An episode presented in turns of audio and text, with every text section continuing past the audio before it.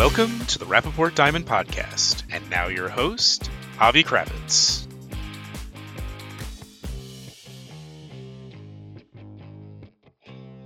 Welcome to the Rapaport Diamond Podcast. I'm Avi Krawitz, and today we chat with Ryan Perry, the Acting Vice President of Strategy and Innovation at De Beers. Our big focus during this discussion was Tracr and De Beers' recent collaboration with the GIA on the blockchain platform. How do we build scale at Tracr and the role that provenance plays in shaping the diamond and jewelry industry? It's a hot topic across the trade at the moment, so please enjoy this insightful conversation with Ryan Perry. Hello, everyone, and welcome to the podcast. Our special guest today is Ryan Perry, who is the Acting Executive Vice President for Strategy and Innovation at De Beers. It's your first time on the podcast. So, welcome, Ryan. It's so great to see you in person and to have you on this episode. Great to be here, Avi. Lovely to be on the podcast. I look forward to the session. Likewise. And, you know, we, we've discussed Tracr and De Beers innovation several times on the podcast with previous guests from the company. But what prompted my interest to bring you on was firstly because you're relatively new in your role as it stands at the moment, although I understand that you have been involved in strategy at De Beers for some time. So that was the first thing I wanted to discuss with you was your position and a bit about your background. And then secondly, the announcement by De Beers and the GIA regarding your partnership over Tracr. And it's such a hot topic at the moment, proof of origin and the provenance story of diamonds that I thought it would be a opportune moment to discuss that with you. So I think we can begin with your personal story. And if you could maybe give a bit of a background as as to your role at De Beers, your introduction to the industry. Um, who are you, Ryan Perry? What brings you here? I'm based now in London, the UK, but from my accent, you might understand that I originate from South Africa. So I grew up in South Africa and studied engineering in South Africa. My early career was centered around mining initially. I joined the company and worked at Kimberley Mines back in the days when De Beers still ran underground mines and surface mines and contract mining out of Kimberley. It was really my leadership trading ground on technical operations, both underground engineering operations, project management, and the like. And then expanded that into going offshore, worked with the marine businesses both in South Africa and in Namibia, developing projects and technologies for the offshore operations, engineering repairs, dry docking and shutdown repairs of the collective fleet, Namibian and South African fleet out of Cape Town and a lot of a lot of research and development in relation to that. So that was sort of my formative mining years up until that point. Big businesses with a really interesting impact in country and with producer partners. Right. And that's a far leap from where you are today, being involved in more the strategic part of the business. How would you define your role at De Beers currently? I think that the sort of tipping moment was actually out of Cape Town. There was a new CEO that was brought into to De Beers a while ago. Sure you remember the name, Philippe Mellier, uh, came in from sort of cars and trucks and trains into De Beers. And at that stage, we were looking for what we called a, sort of a technical assistant, someone to work with him and onboard him on the broader De Beers group from a technical side beyond where he was. So actually, that was when I first did my first sort of stint in London, and that really connected me to the international business, you know, the business across the value chain, engaging with customers, site holders, our brands, the markets, and the global business. You know, that stretches from far-flung exploration all the way through to you know just e-commerce in China. Off the back of that, just lots of commercial commercial roles across the business in strategic planning, investment planning, and assurance, more strategy, portfolio strategy. And that brought me to my role today, which is really now looking after strategy and innovation for the whole group. And that's everything from early stage market insights, strategy, strategic planning and development to innovation. And innovation includes our technology portfolio as well as incubating sort of new businesses and new business ideas. It's easy to think about De Beers as a mining company, and obviously the rough production is the core of the business. But then the bigger picture is how you think about the product and how to move the company forward, which has such a strong influence on the rest of the industry, identifying those trends and really formulating some strategy to move that rough diamond product forward in an innovative way. So, is there, I mean, I like to think that there is this sort of overarching thought process at De Beers and looking at it from a company wide perspective. Yeah, absolutely. I mean, it's interesting. You can go to Botswana, to one of uh, our operations there. That we work in partnership with the government of Botswana. And the general manager said to the business actually just a short while ago is that we're not just mining here, we're marketing diamonds. And so it's not just what we do, it's how we do it that builds to a story that is really a beautiful and unique story that you can tell about a natural diamond and why it is such a precious thing for someone to buy, ultimately in the end consumer markets. And so when we think about De Beers, you're right, 99% plus of everything we explore for and mine ends up as jewelry, as a consumer product. So we really do think very deeply about how are those markets going to develop? What can we do to create preference and demand and desire for jewelry and natural diamond jewelry in that consideration set when competing against other products that could take share of wallet like luxury travel experiences and all the rest.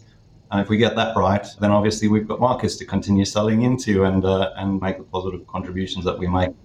You're selling the product, but you're also selling the idea of the product. You know, even more so, I would I would say. You know, I was thinking as you were speaking that perhaps that story of the diamond and the, the story that you want to tap into would have changed over the last few years, certainly through COVID. And how do you see that story has evolved? Have certain trends sort of become more prominent that you're tapping into? You know, I'm, I'm thinking about that provenance story, the proof of origin. You know, how has the story of how we market diamonds changed in recent years? I think, you know, the story of a diamond being inherently precious, unique, and special, I think still sits there at the heart. But ultimately, as, you know, consumers are looking to buy products in the future, there's an enduring desire to demonstrate love commitment and to demonstrate the values that you have and that how that's shown up in the products that you buy and the brands that you buy. So for me, I think the shift and trend is more values for value and brands that are able to use those values to create value. I feel like I've said value too many times in that sentence. I think it's really, really important because values and ultimately financial value are linked by the values that underpin the products that you're selling.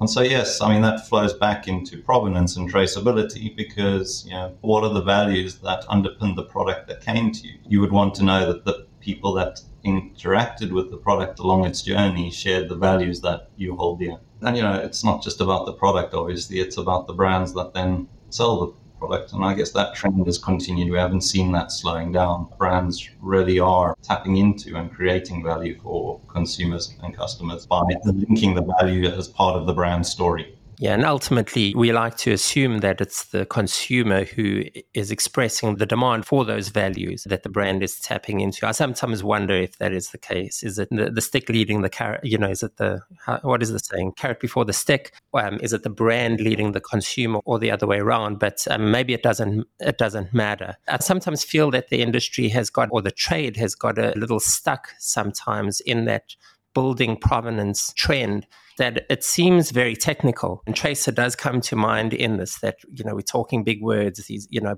blockchain and traceability. So that it becomes, you know, how do we tick the boxes to show that the diamond has followed this path that demonstrates value? And so that, technical aspect of it maybe in our minds within the trade kind of maybe waters down that story. And so, how do we overcome that concern? Is it a concern at all? It's a really, really good question. I think there's two sides to what you're saying. I mean, on one side, there's a technical argument. Technical facts are, you know, there are things like sanctions, there's increased legislation, there are things like broader trade bodies, there are people who are looking in their supply chain and asking for, you know, technical assurance that these products did come from where they came from and the like. So there's a technical and a solid rationale bringing in pipeline transparency and traceability. And so I think that we've seen that trend for a long time. I mean, if you think of you know, Tracr, yes, it started in 2018, but our work around sort of provenance and provenance standards, best practice principles, pipeline integrity. I mean, that's sort of early 2000s. You know, it's been around for plus 20 years. So we've seen this trend, and I think if we believe the trend's going to reverse itself, I think we'd be fooling ourselves. So that's the technical side. But I think there's an emotional side to it too. Uh, the ability to, off the base of that technical standard, off the base of these sort of technical platforms, really start telling unique compelling and innovative stories about a product's journey and the impact it's had on people, on the planet, on livelihoods. it's all incredibly empowering. It's empowering from maybe on the producer side of the equation, telling the story around what it meant to them to be part of this product's journey. But similarly, across the value chain, whether it's in cutting and polishing, jewelry design, manufacturing, retailing, and branding. And I have a strong belief that you know we're going to look back from the future and go, look, this is the moment where we enabled so much innovation where we enabled so many people to innovate on top of these sorts of platforms, on top of the technical nature of what it is that we're creating. And that's going to create real value and real demand, and will help us continue to remain relevant as an industry, as a category for decades, decades and decades to come. So I think there's technical rationale, but I actually think there's emotional and emotional link to brand, which will link to value. You know, when, when I think about the journey of Tracr, it does feel that the agreement with the GIA was an important moment, both from a, technical point of view and that emotional side for De Beers to enable the rest of the trade to tell the story via Tracr. So, firstly, if you could maybe touch on the technical aspects of the GIA partnership, what does it mean practically that the GIA is working with Tracr now? And then we'll move into some of the more broader impact that it might have on the trade, on the industry. I think it's it's helpful, I mean, almost to think about our collaboration with the GIA in two levels. Think of it as a De Beers level collaboration and then a Tracr level collaboration. When I started talking with the team GIA, it was just really obvious straight away to both of us that we've got you know, a real aligned sort of mission. If you take the GIA's mission around public trust in gem and jewelry, and you think about what we want to do around traceability and transparency. It's about public trust. We want people to have trust and confidence that what they're buying is what they believe to be. So I think that's the one side. On the other side, you know, it's also work that we've done around consumer confidence, whether that be you know, things like research into lab grown, lab grown detection devices, the ability for an industry to be equipped with technology that allows them to screen diamonds and make sure that diamonds are natural or are lab grown, whichever way they're trying to go. And the GIA is impartial. You know, they they're not necessarily a natural diamond company; they're a gem and jewelry company, and they just want public trust. And so, a partnership at the De Beers GIA level around promoting transparency, trust, consumer education makes a lot of sense. And then, you know, when you drop it down into Tracr specifically, well, then, you know, the GIA and Tracr can work together on a deeper level, which is around bringing provenance into the GIA system, origin, where the diamond came from, but also GIA as an independent lab, you know, being able to help and engage on Tracr. And ultimately, if I take the collective industry, uh, there's no other player that's probably touching as many diamonds as the GIA, at least at the certified level. So again, you bring the two together, an opportunity to really bring provenance and origin and confidence to a, consumer through brands that they trust. So, my understanding is that the provenance that's proven through Tracr would appear on the GIA grading report. That's correct, right? Yes, yeah, that's the intention, yeah. And then from Tracr's point of view, the GIA's information from those grading reports would be fed into the Tracr system. Is that a fair assumption? Yeah, if you go on Tracr at the moment, our customers that are on Tracr would have diamonds, they polish diamonds on Tracr. They would have the GIA reports loaded up onto Tracr. And through GIA participating directly in Tracr, there's the opportunity for the GIA to interface with Tracr and bring the grading information and obviously the grading report directly into Tracr. It makes it easier for customers. So it helps the broader process.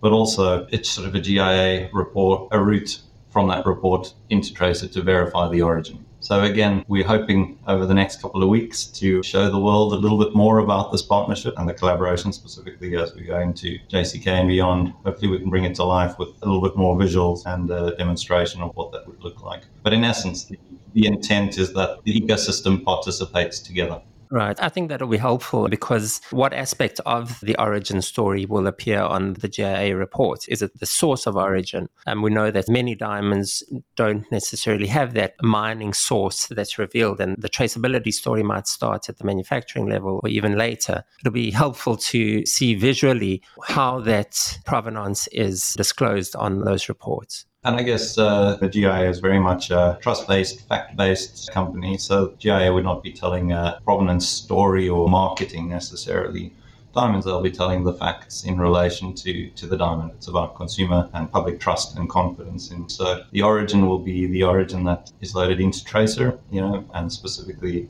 in the case of De Beers, it's our origin. It's the origin of where we source the diamonds from or mine the diamonds from. In some cases, as you know, that's at an aggregate level and then over time at a country level, which is the intention. And the GIA has done its own work in showing origin. I'm not sure if those origin reports are still operational or being issued, but they certainly have the know how and some knowledge base to prove origin in their own way. And so I'm wondering if that would feed into the Tracr system as well. Or if it's a purely De Beers play to tap your technology to show origin as a pure Tracr product.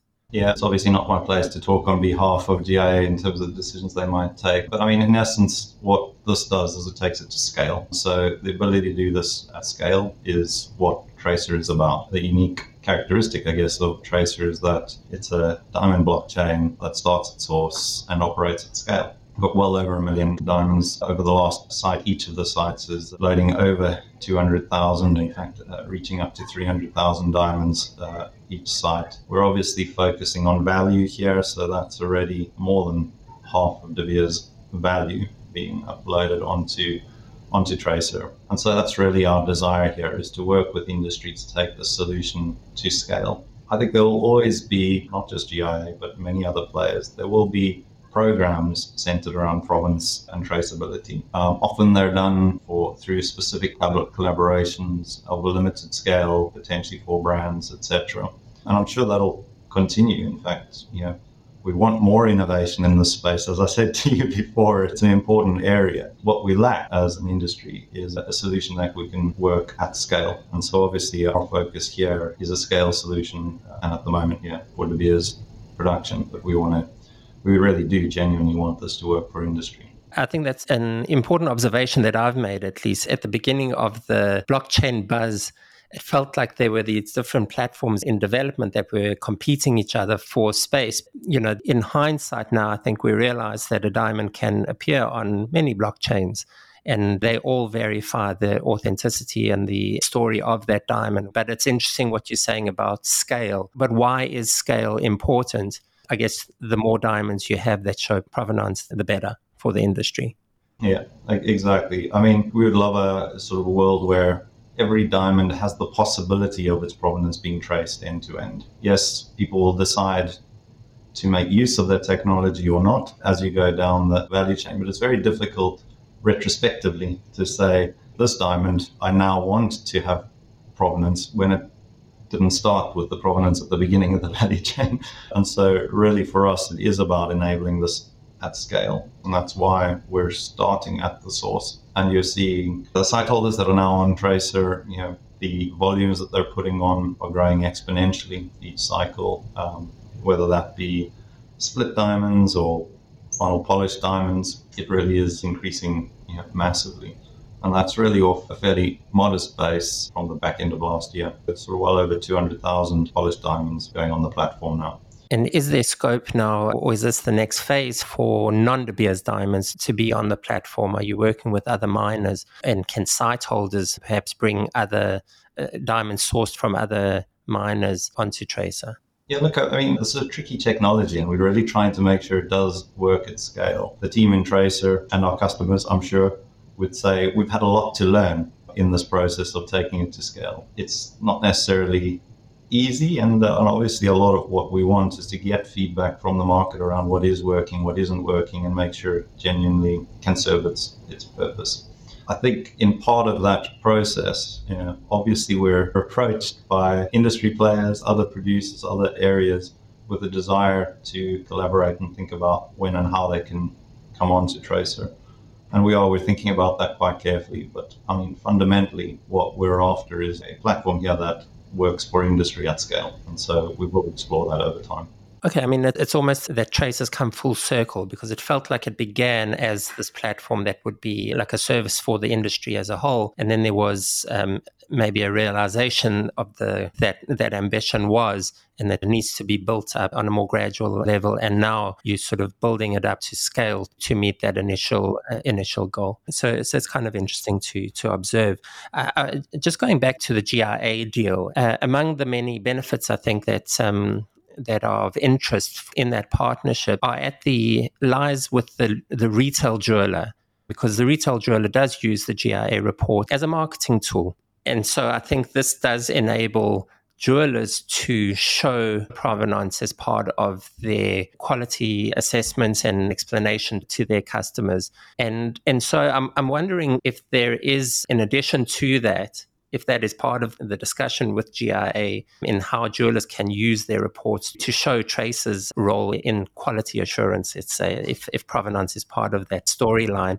But then also if Trace is working with jewelers um, you know, how can the jeweler, the retail jeweler, use Trace independent of GIA perhaps to tap into that storyline? Yeah, I mean, it's, it's a really good question. I mean, part of what we've spoken with the GIA about and in this broader space around consumer and consumer education, I guess there's the recognition that one, the GIA has a sort of a vast alumni network and training programs, you know, that train sales executives, sales staff, etc., but people across the trade. And so there is there is a piece here around how do you talk about natural diamonds? How do you talk about origin? What are the facts, the unique messages that you could articulate in that moment where a, a customer walks into a an independent retailer, say, as an example, in the US, uh, what are the messages that you would like every consumer to leave with in relation to natural diamonds? And so I think there is an opportunity there because, you know, what I think is contained in, in the GIA report is the stuff that people learn and they will, will, be able to articulate. But now we're adding origin, so provenance. And that links to a story, and that story is a fact based story. Uh, these, uh,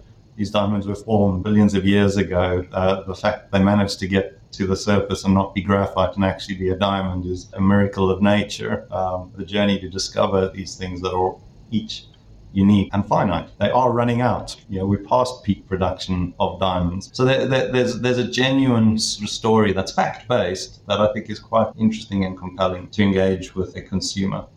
Whether you enter that story to do more research via a GIA channel where you engage with the GIA report, double click through that report and enter into the Tracr ecosystem where you're then you know, exploring the diamond's journey and provenance in, in more detail, or you're going directly into Tracr exploring that for yourself, but then checking the credentials of the diamond, the quality credentials of the diamond, you know, by branching out into the GIA. It doesn't really matter, but it brings trust and authenticity to that story and the credibility that we've brought. So we think it could be really powerful. Right. I um I think most importantly is that it backs up the brand, whether it's a big name brand or just the brand of that family jeweler in Middle America. It enables them to sell with confidence. They have that backing. I had this discussion with someone on the retail side of the trade, and she made the point that you know the end consumer doesn't really care too much about our hang-ups that we have within the industry, within the trade. You know, we have these debates about so many things. And, you know, from a personal point of view, I love that debate. But at the end of the day, the customer just wants to buy a beautiful diamond. And the added benefit is that the retailer can sell with confidence. You know, it's almost like an insurance policy in a way. But uh, I think it'll be interesting to see if the industry can proactively sell along that provenance ang- angle. And perhaps it's becoming more important as the Russia sanctions are having an impact and various other elements to it. Like you said, it's not just it's not just a geopolitical play, it's also the environmental and sustainability part of the story that retailers can tell. And does Tracr enable that sustainability story as well? Yeah, so I mean, Trace absolutely the data that you share through the platform, yeah, from one participant to the next is it's a digital platform, so it can enable it to share factual ESG data if that's that's what you want, or rich um, content. But that's all on the choice of the individual participant. You can choose what it is that you want to share through the platform and choose what you want to keep to yourself. At the moment, our focus is around provenance and traceability. We certainly believe that you know, trace could be used for things around sort of carbon impact across the value chain, for sure, as more legislation and requirements come down the track in relation to that, whether that be on an individual diamond basis or on an aggregate basis for the participant. There are multiple things that, you know, a connected industry would benefit from in having a connected platform that has both trust but ultimately assurance. And you look, I mean, again, Tracr is the fancy system, but uh, but in the end, it's built at the moment on top of, as I said, pipeline integrity, best practice principles, you know, the broader standards on which the industry plays, and you know the declarations that are made and the information that is shared is really an immutable record of those players adhering to those standards and those systems. So you can expand the standards and the systems, and you just end up, yeah, still back into a immutable record of any claim that is made against any standard or system. Mm-hmm. Okay, well, it's quite the task, and you, have done a good job in, in simplifying it, making it understandable. So I appreciate that. But the scale of the challenge to scale up Tracr is certainly an important one for the industry as a whole. Before we close, are there any other projects that we should be aware of that you're involved in that I think that are going to have an impact um, this year? You know, anything that you feel our listeners should be aware of coming out of De Beers innovation and strategy programs that you oversee? I don't know where to start. Uh, there's, there's huge, I think the things that, that are, are really important, I guess, to viewers and uh, and obviously also to Al Cook as our sort of incoming CEO, there are obvious priorities. I mean, priorities around landing producer partnerships with uh, governments that we've been in discussions with uh, for many years, but you know some of those discussions been delayed by know, COVID and need to focus there. And again, both sides really committed to getting to agreements, specifically in Botswana. But we continue to engage with governments across the globe on various initiatives and agreements. So, you know, absolutely critical. Obviously, going into sort of JCK in the next couple of months towards the end of the year, a huge amount of focus of you know, and the collective executives navigating a very tricky market with the industry. And so, you know, an absolute focus, which I think is critical. But then I think, look, on the technology side, you know, we think Tracr is critical now, um, and so there'll be a lot more engagement as we go into JCK and into the, the back end. But uh, you know, similarly, we've got technology across the group that we continue to invest in and implement uh, around our own sort of either internal channel import challenges or external. So uh, there's a huge amount, Avi, in market, internal to De Beers, and with our producer partners, keeps us out of mischief. Absolutely. And we all recognize the many challenges that the industry is facing. But I think also, I can't remember a time when there's been so much innovation in the industry. And, and I think that's something very exciting, both within De Beers, I think, and also, you know, many other companies that are bringing really different ways of thinking about diamonds, but thinking about the market, how we can navigate this changing and ever evolving sort of consumer landscape. I think it's very, very cool and very interesting to watch. So thank you for your contribution on that side of things. And um, thanks so much for being on the podcast, Ryan. It's been a pleasure to chat with you over the last half hour. Thanks, Avi, and thanks to your listeners. I think it's been uh, a really interesting discussion. And uh, look, I look forward to engaging a lot more with you and your listeners over the coming months. Absolutely. And we'll be keeping an eye on all developments related to Tracr. So thanks very much. Thank you, Ryan. And thanks to everyone for listening. And we'll see you again soon.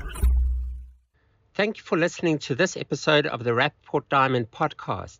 For more discussions, news, and analysis about the diamond industry, visit us on rapaport.com, follow Rapaport Group on Instagram, and follow Rapaport on YouTube, Facebook, Twitter, and LinkedIn. And don't forget to subscribe to get future episodes.